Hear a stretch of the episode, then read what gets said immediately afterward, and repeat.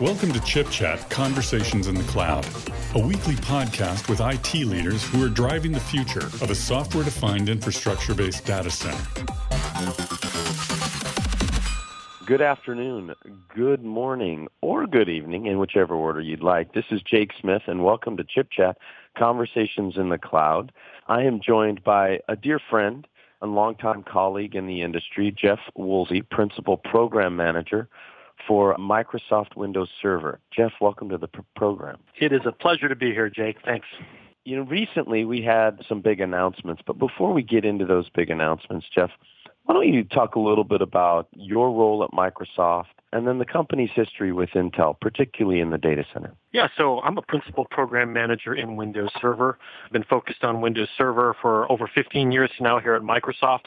I work across virtualization, compute, storage, networking, and I'm heavily focused right now on our hybrid integration, things that we're doing with Admin Center, things that we're doing on premises up to the cloud so that our customers can deploy applications and modernize their applications and infrastructure wherever it makes business sense. I feel like I'm kind of one of the current holders of the flame that goes back decades between Microsoft and Intel. We have a, a really storied relationship. We've been doing a, a, ton of work together in the data centers. I think back when I joined Microsoft and as someone who carries a lot of weight in the industry is Bill Laing, and he always talked about the importance of the work we were doing together, both at software and hardware and the marriage of silicon and software and the work that we were doing to drive up performance and scale and innovation. And that's never been more true than what we're doing these days in terms of compute, storage, networking, flash, all sorts of really interesting things to drive up the security and performance of the platform overall. Talk a little bit about how Windows Server 2019 benefits end users and how we've come together on Intel Select Solutions. Absolutely. So, you know, if we kind of look at what are the current trends that we see in the industry, and there's a number of things that really stand out from what our customers are telling us. One has been clearly the focus around security over the last many years. We realize the bad actors are out there and they continue to up their game. I've seen studies that say 60% of enterprises are going to invest in data loss prevention, protection, and encryption tools.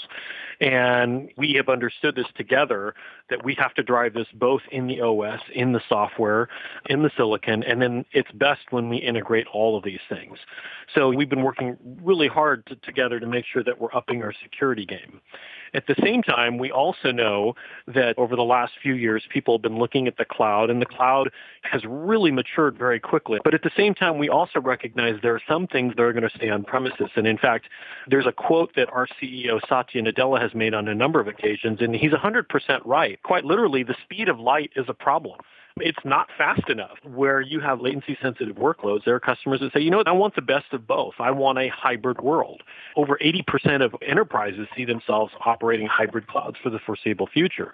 And so as people have been adopting the cloud, what we're seeing is people are now taking a back look at their on-premises infrastructure and realizing that stuff's really old we used to see that servers would have a lifespan of about three to five years. Now servers are typically older than seven and a half years.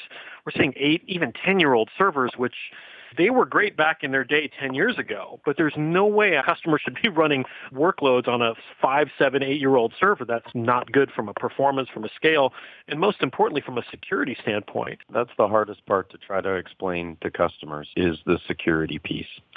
So delve a little bit into what we've done together with virtualization and security and manageability on the new platform and how it actually is not just done in the CPU. Talk a little bit about how you've been able to incorporate not just Xeon Scalable in the architecture, but now into an environment that now includes all of our X series networking equipment, all of our Optane SSDs, all of our Optane data center memory technology, persistent memory technology. So Talk a little bit about how that work has happened because it's really essential to the performance that you've delivered. You're 100% right, Jake. Not only is the processor important, but we need fundamental things in the silicon that we didn't have just a few years ago. A trusted platform module, a TPM. You know, TPM started out on desktops and clients and tablets. Generally, people would think, well, I don't need those in a server because a server is generally locked away in a data center. Well, we actually leveraged the TPM to actually store secrets hidden away, actually away from the administrators. And so what we've actually done is we've created a whole new trust boundary with virtualization-based security. To take advantage of that, we need TPMs in the servers. We need UEFI firmwares in the servers. So these are things you just can't retrofit on a five-year-old server, even a three-year-old server. If you look at the networking, as we add more cores and more memory to the system and we're able to run these larger, either larger scale up SQL databases or we're running more and more virtual machines, well, compute and memory really aren't the bottleneck anymore. And storage, as we've moved to flash, is no longer the bottleneck because now I've got ridiculously fast performing flash. The challenge becomes the network. The network can't keep up even dual 10 gigabit is starting to look slow. We're actually telling people if you're deploying hyper-converged because of all of the east-west traffic, you really should be deploying at least dual 25 gigabit with RDMA. And RDMA is critical, a remote direct memory access, because it allows us to actually take a bunch of the networking and actually not involve the CPU so that the CPU can continue to do work on behalf of the virtual machine or the workload like SQL and not have to actually perform a whole bunch of in-memory copies and stuff like that and let the network offload that for us. And so what it means is your performance stays consistent and constant even as your underlying storage is doing a bunch of storage replication via east-west traffic. And so the work that's going on in the networking through iWarp and RDMA is critical to have that actually based in the platform. And of course, then we get to Flash. Now we've gotten to a point where even NVMe has become a bottleneck. And so what are we doing now? And that really speaks to, again, the work that we've been doing together very closely, Microsoft and Intel, which is persistent memory.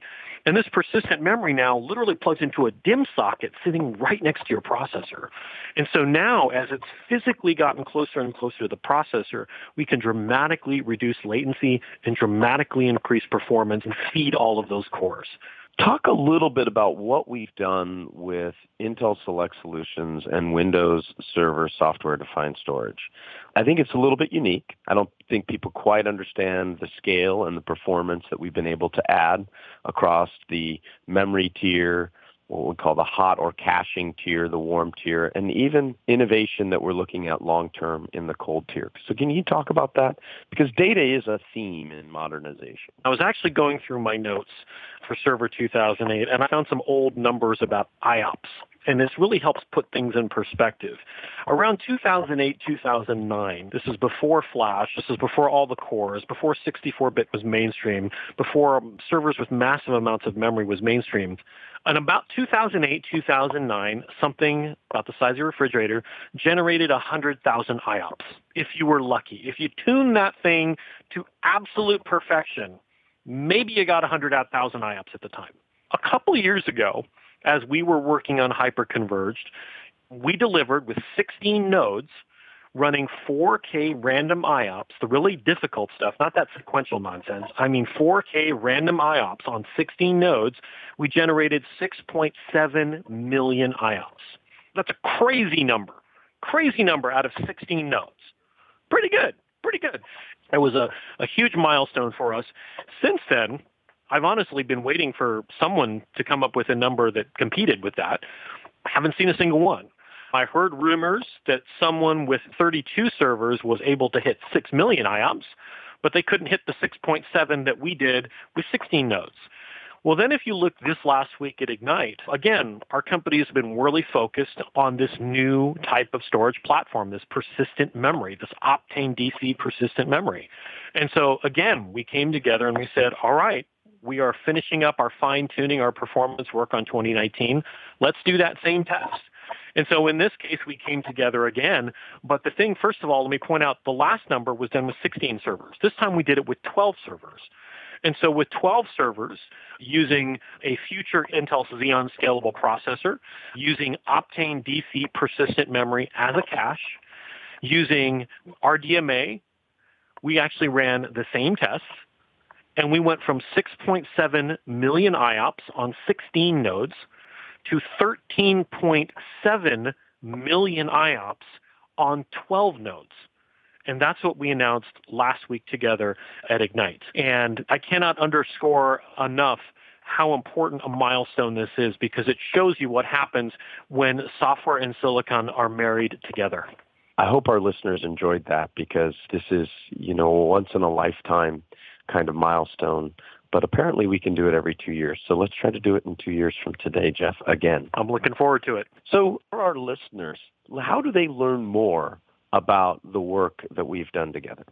Well, first of all, if you want to see this demo, we have been posting all of our content for Ignite. So you can do a search for Microsoft Ignite 2018, and you can do a search for either Jeff Woolsey or for Aaron Chappell in either of our sessions for Windows Server 2019, where you can see this demonstration actually published live, and you can see it. And it's pretty amazing to actually watch the graphs and watch the charts as we hit these amazing numbers.